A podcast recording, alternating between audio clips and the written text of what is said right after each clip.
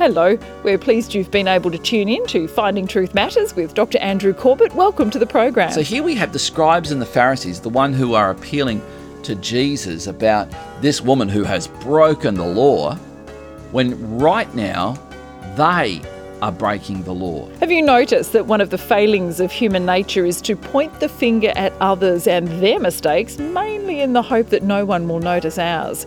It's not new either, it's been happening for centuries. In the New Testament book of John, we see recorded the encounter Jesus had with a woman caught in the act of adultery. What was he to do with this obviously wayward and sinful woman? Well, there was so much more in play, and Jesus knew it.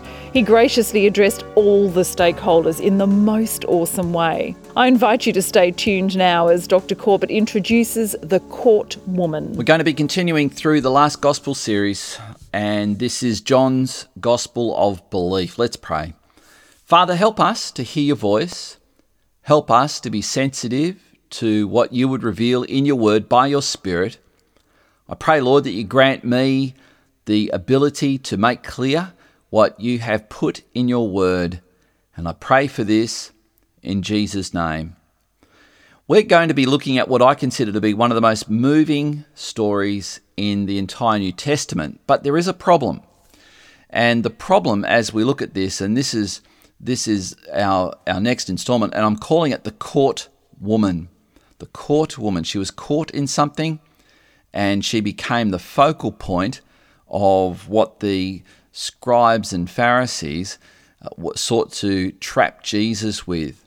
But we got to ask a question first off because this is not as easy to answer as it might sound. In many of your Bibles, you'll have this entire passage from either uh, John 8, verse 1 down to verse 11, or even from chapter 7, verse 53 down to uh, John 8, 11, in some kind of brackets or some kind of asterisks, and, and it will indicate that there is some doubt as to whether this section of the Bible should even be included here. And there's good reason for that. And the good reason is that the oldest manuscripts of the Gospel of John do not actually contain this passage. It occurs somewhere around the fourth or fifth century that it begins to appear. But it doesn't just begin to appear in John's Gospel. In fact, it occurs in uh, Luke's Gospel after Luke chapter 21, verse 38. And there'd be good reason to think it would be more appropriate there because it says this And early in the morning, all the people came to him in the temple to hear him. And of course, as we're reading through the Gospel of John, we can see that's exactly where we are up to in the story of what Jesus is doing in the in the tap in the, the temple, where he's there at the, the feast of booths, and he's already uh, taken that last great day of the feast where the the water ceremony happened, where they came and got their drinking water, and he said, "Come to me, all who thirst." So it would make sense that someone has decided, well, if there's anywhere it's going to go in the Gospel of John, it should go here because one of the odd places that it was put by a scholar, or rather a scribe, many centuries ago was was after the close of John's Gospel, which simply tells us two things. One is they knew this was genuine. They knew this was a genuine account. And secondly, they didn't know where to put it. Now, there's a couple of problems with putting it in the Gospel of John. Uh, having said that, I'm going to show why I think it, it belongs there in a moment. But it's almost certainly a passage that was not written by John. Now, this raises a question. For something to be in the Bible, does it need to be written by the, the, the traditional author? And I'm going to suggest maybe not, maybe not. And there's I have good reasons for that. And that's, for example, we could look at books of the Old Testament, such as First Samuel or Second Samuel, for that matter. Uh, Samuel dies in First Samuel before the the end of the book, so clearly he did not write the end of the book. We could do the same thing with the book of Deuteronomy, you know, which is referred to as the, the, the book of Moses. Uh, Moses dies. It, it, it tells us that he dies there. So someone else wrote that ending. And I believe that was divinely inspired. I believe that was ordained by God and it is credible and it is what Paul, in writing to Timothy, calls God breathed scripture.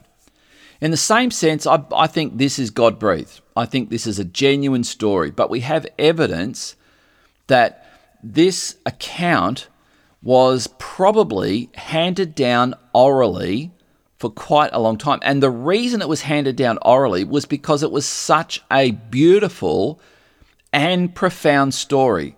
There is much to learn about Jesus, about his opponents, about how Jesus treated women, and about his mission from this story. That's why I think this story belongs in John. It doesn't have to have been written by John. In fact, I think there's other parts of the Gospel of John that I'll, I'll show you as we get there that could not have been written by John. And that's okay. I don't think we should be fretting about that. I think we've seen even in Paul's letters that he used a secretary to write his many of his epistles, and sometimes the secretary slips in a greeting. And I think that was by the divine authorization and inspiration of the Holy Spirit. So I think that's fine. So we accept this. I think we should accept this account in the opening verses, 11 verses of John's Gospel in chapter 8 as a genuine account of something that actually happened. But I don't know that it's attributable to John, and there's reasons why we could conclude that. One of them is the use of language. John uses some expressions in this account, or sorry, the account uses some expressions that John never uses anywhere else in his gospel, but Luke does.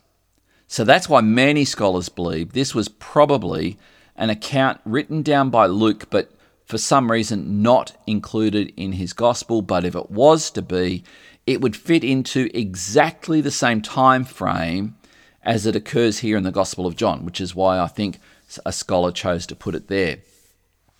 So, this I mentioned that we learn a lot here about Jesus. We learn that he had an incredibly high opinion of women, and for, for that reason, some have suggested well, that's why it doesn't belong in the Gospel of John, but that ignores already the fact that in John chapter 2, Jesus honors his mother and his mother honors him. He has a beautiful relationship with his mother.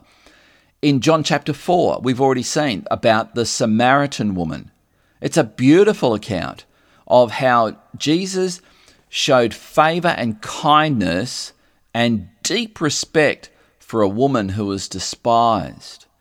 We see in John chapter 11 his obviously his long standing fondness for Mary and Martha. They were, they were very close to Jesus because they could write to him or contact him or send him a message saying, Lazarus is ill, and they expected that he would respond. Well, he did respond, and rather dramatically. And then we see further evidence of that in John chapter 12 when Mary, the sister of Martha, for what we would have to consider to be the, at least at least the second time this happened in the life of Christ, where she takes a bottle of very expensive perfume and she pours it over the head of Jesus. And so he we, we see Jesus honoring women in those instances. And then finally, at his resurrection, the first one he appears to is Mary Magdalene. Mary Magdalene. And she, she, her exchange with Jesus in John chapter 20 is, is a powerful exchange because she hugs him. And thank God she did because we, we now have further evidence because of that that it wasn't a hallucination she was seeing. You can't hug an hallucination. She was hugging Jesus, the real physically resurrected Jesus. And Jesus says, Don't cling to me. In other words, you can, you can, Mary, it's not over yet. I've got more to do. It's not, this is not the end. This is there is more to do, and I will be leaving soon. I'm not hanging around, I suppose, if I to paraphrase that. Don't cling to me. So let's have a look at this story. I hope that you can begin to see the wonderment here. And we pick it up when it says Jesus went to the Mount of Olives. So he's overlooking Jerusalem. Early in the morning, he came again to the temple. So to do that, you go down, you go up a little valley, you enter into Jerusalem, and you go to the temple. Now, we've already seen that that's where he's been. Very, very public. And he's been there day after day teaching in the temple precinct. The religious leaders knew it, and we've just seen in, in our last episode that there was a, almost a contract out on Christ's life. And there, and there were multiple people who knew that. They'd heard the religious leaders say, if we find this man, we're going to execute him, we're going to kill him. And when he turned up in their territory, they didn't touch him. And we've already seen that God the Father had protected his son from that happening because there was a plan, the plan of redemption, that necess- necessitated Jesus going to the cross. So we have here all the people came to him, and he sat down and taught them. So whether he sat down on a step or whether there was some place where he could sit as a teacher and the people just gathered around. So they gathered around and he's teaching them. So it's well known that he'd been there day after day, now for, for quite a few days. And so we read that something was about to happen. So the first thing we need to notice is this is happening in a very public space, a very public space. Lots of people are there. And that sort of lends support to how this became such a widespread oral tradition. It's one of the reasons why scholars look at the account of, of the woman, the caught woman, and there's slight variation in the, the narrative in, in different manuscripts. And it's, it's little wonder because there was so much oral tradition surrounding this. So that, that's not a surprise at all. So we read in verse 3 The scribes and Pharisees brought a woman who had been caught in adultery, placing her in the midst. Wow, caught in the act of adultery. So we can only imagine what she was wearing or not wearing. We can only imagine the state, uh, her emotional state there's no way she was a plant. There's no way she was playing a game like the scribes and Pharisees were playing a game. This would have been quite a scene. So we note here this expression, the scribes and Pharisees. I've mentioned to you, John never says that. So I think we just need to overlook that and let's just engage with the story right now. These people, the scribes and Pharisees, the religious leaders that have already publicly stated they are on a mission to execute Jesus. They brought this woman caught in adultery and they place her right in the midst, right in front of Jesus, right in front of the crowd. Now, what was this woman guilty of? Well, the text says adultery. Well, most probably she was guilty of breaching what we, well, the Bible calls her betrothal. And we could wonder what what was happening there. We could wonder, well, who is she betrothed to? Where's her betrothed? Where's it, it, it, it appears that it wasn't necessarily to someone she was married to yet. Now, this doesn't excuse it. In fact, we're going to see Jesus does not excuse what she's done. In fact, he's going to be very, very clear that what she has done is sin. He's actually going to call it sin. So we read in verse 4 they said to him, they said to Jesus, Teacher, you can almost hear the, the, the mockery when they call him teacher because they did not respect him as a teacher. Teacher, this woman has been caught in the act of adultery. Now, right there, let's just pause this for a moment. There are laws, which we'll look at in a moment, which tell us how someone with, who was guilty of this sin was to be regarded and what was to happen. There's a certain procedure involved, and that procedure involved both parties, not just the woman. And the law actually prescribes that. So here we have the scribes and the Pharisees, the one who are appealing to Jesus about this woman who has broken the law when right now they are breaking the law and they don't recognize it. In other words, their own sin is on public display and they are so arrogant in their sin that they don't acknowledge or even think they've done anything wrong.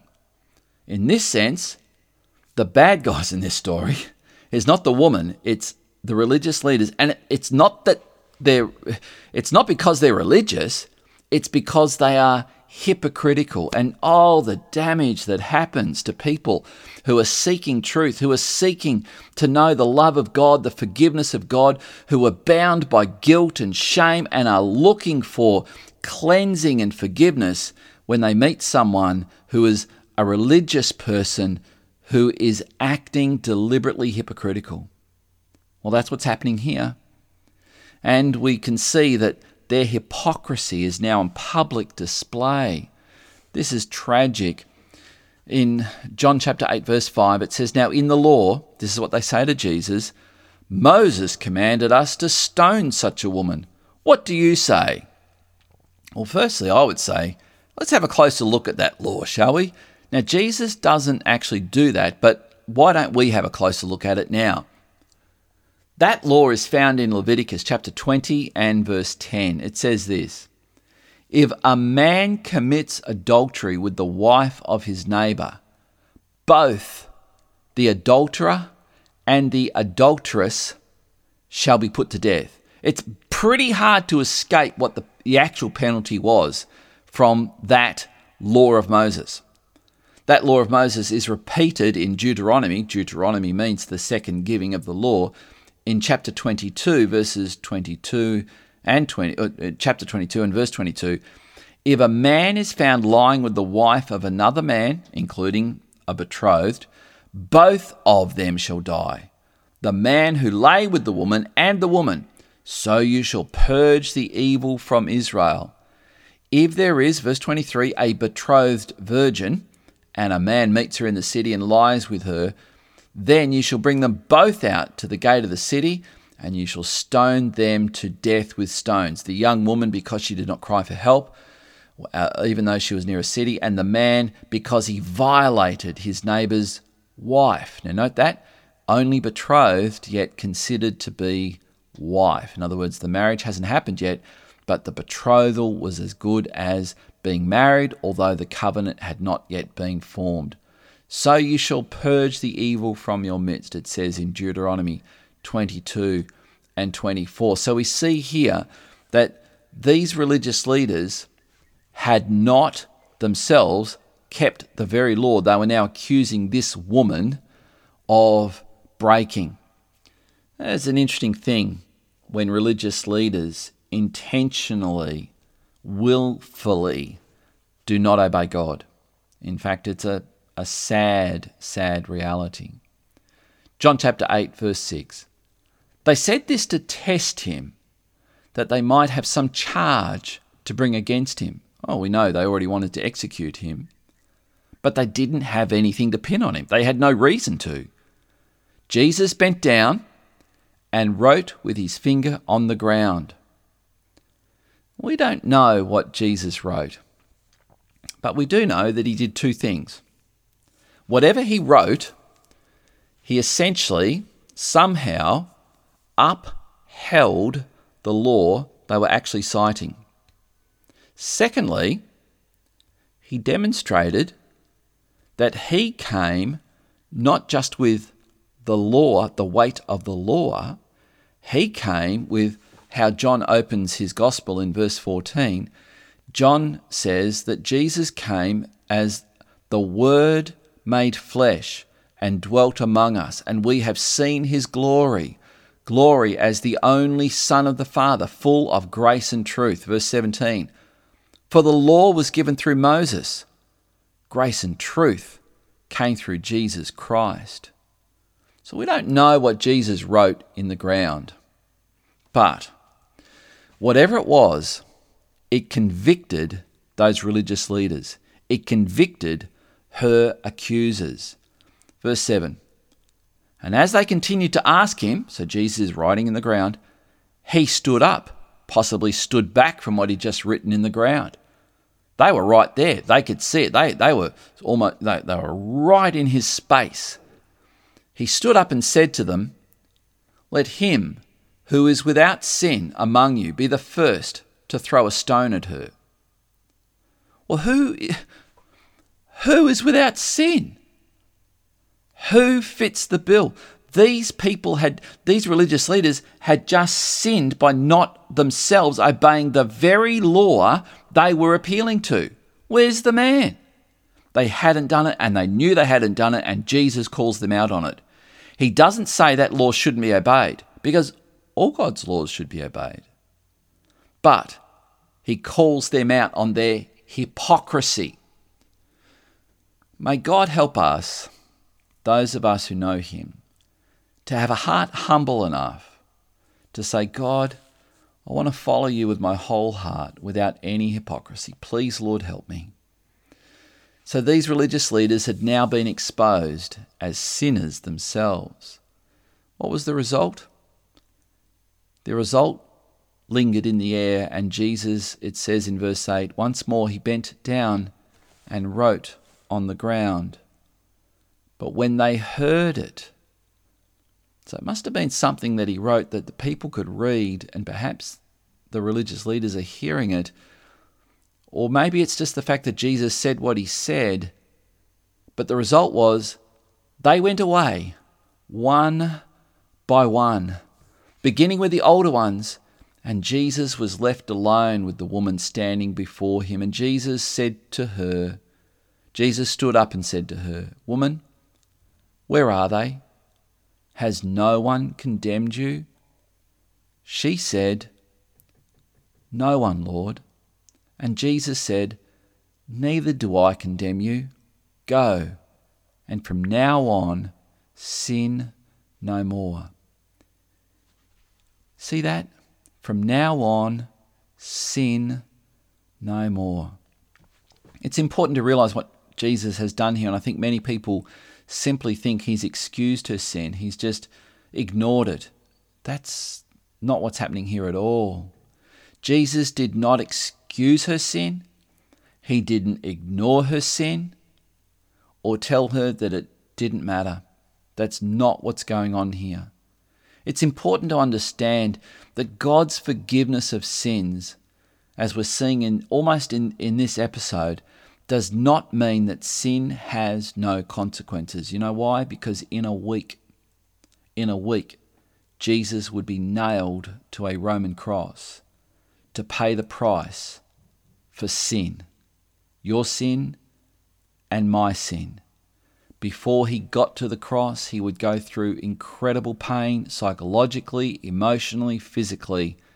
He paid a price because he bore the weight of sin and shame and guilt on himself. The only one in human history who's never sinned began to feel the consequences of sin on him. When Jesus died on that cross, he left this dimension and took that sin, guilt, and shame into the dimension of eternity and there atoned for sins.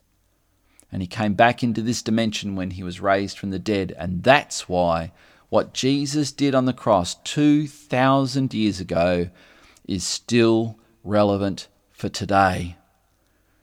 God's forgiveness doesn't mean there wasn't and isn't any consequences to sin. The consequence still rings down through the ages that Jesus died. He, as the Creed says, he suffered and died for your sin and mine. Someone has said, I, I really can't believe in any God who would want to judge people for a little sin by punishing them for eternity. You know, the, the penalty of a crime is a statement about the gravity of that crime. And in one sense, thank God that our justice system ordinarily doesn't attribute the time taken to commit a crime with the penalty for that crime.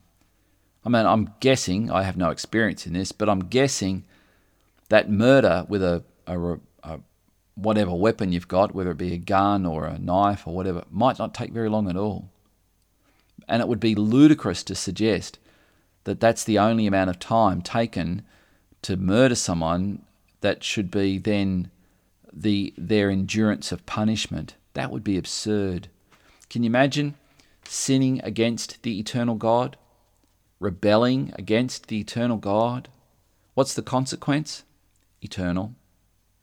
And here we now have God offering each one of us forgiveness so that we can escape the eternal consequences. And as Jesus says to this woman, Go and sin no more, he is charging her to do this beautiful thing called repent. Repentance. Repentance is a change of heart, a change of mind, a change of direction. And he set her on a new course. I could imagine that she went back realizing that she'd been granted a second chance, a second chance. And the God who forgives today not only gives second chances, he gives third, fourth, fifth, sixth, seventh, and so on chances to all who will come to him and repent, have a change of heart and mind about what they've done, and turn to him, recognizing that he is beautifully good, beautifully holy, beautifully right. And that's what's happening here. So, God's forgiveness of our sin doesn't mean that our sin is not punished. It means that God's forgiveness of our sins means that Christ has borne the punishment for our sins. This is such an important point to understand. It's like that word free free meal, free ticket, free whatever it is. Free doesn't mean there's no cost. It means someone else is paying the cost. And God is offering you the free gift of eternal life. It doesn't mean there's no cost, it means He's paid the cost. God's love for sinners, that's you and I, does not downplay the gravity of sin as the cross of Christ demonstrates. When Christ was dying on that cross 2,000 years ago, because of his ability to be an exclusive ability, to be omniscient, meaning he knows everything. He saw you, he saw me, he saw what we would do and he willingly laid down his life and bore our penalty on that cross and took our sin, guilt, and shame into eternity to forever atone for it. That's why we say Christianity is not spelt D O. It's not what you can do. You can't make right what the wrongs you've done. It just does not work like that. But God can, and God has. So, no matter what you've done, or who knows what has been done to you. God is offering to forgive you through His Son. He's offering you that forgiveness now. You are not a million miles away from God. You are just one prayer, and you can pray that prayer right now a prayer from your heart, a prayer that says, God, I want to receive your forgiveness. Please forgive me. Come into my life. I want to live for you. Please help me because I need your help. You pray a prayer like that from your heart, I guarantee you your life will be different from this time forward. If you have, reach out to us at findingtruthmatters.org and we'd love to get some material to you. Father, I pray, bless all those now who have joined with us in this message, and I pray, Father, that you would speak to each one in Jesus' name, Amen. If you'd like to listen again or you've missed a program, you'll find an archive of all previous episodes on our website, findingtruthmatters.org. For tonight's program, select The Last Gospel, Part 13 from our online store. You can also find the podcast by subscribing to Finding Truth Matters on iTunes, Spotify, or SoundCloud. As we've heard tonight, Jesus did not excuse or ignore her sin. God's forgiveness does not remove the consequences, but Christ has borne the punishment for it. More from Dr. Corbett next week. Dr. Corbett is pastor of Legana Christian Church and president of ICI Theological College Australia. Thank you for joining us. We look forward to meeting with you again, same time next week, for another Finding Truth Matters.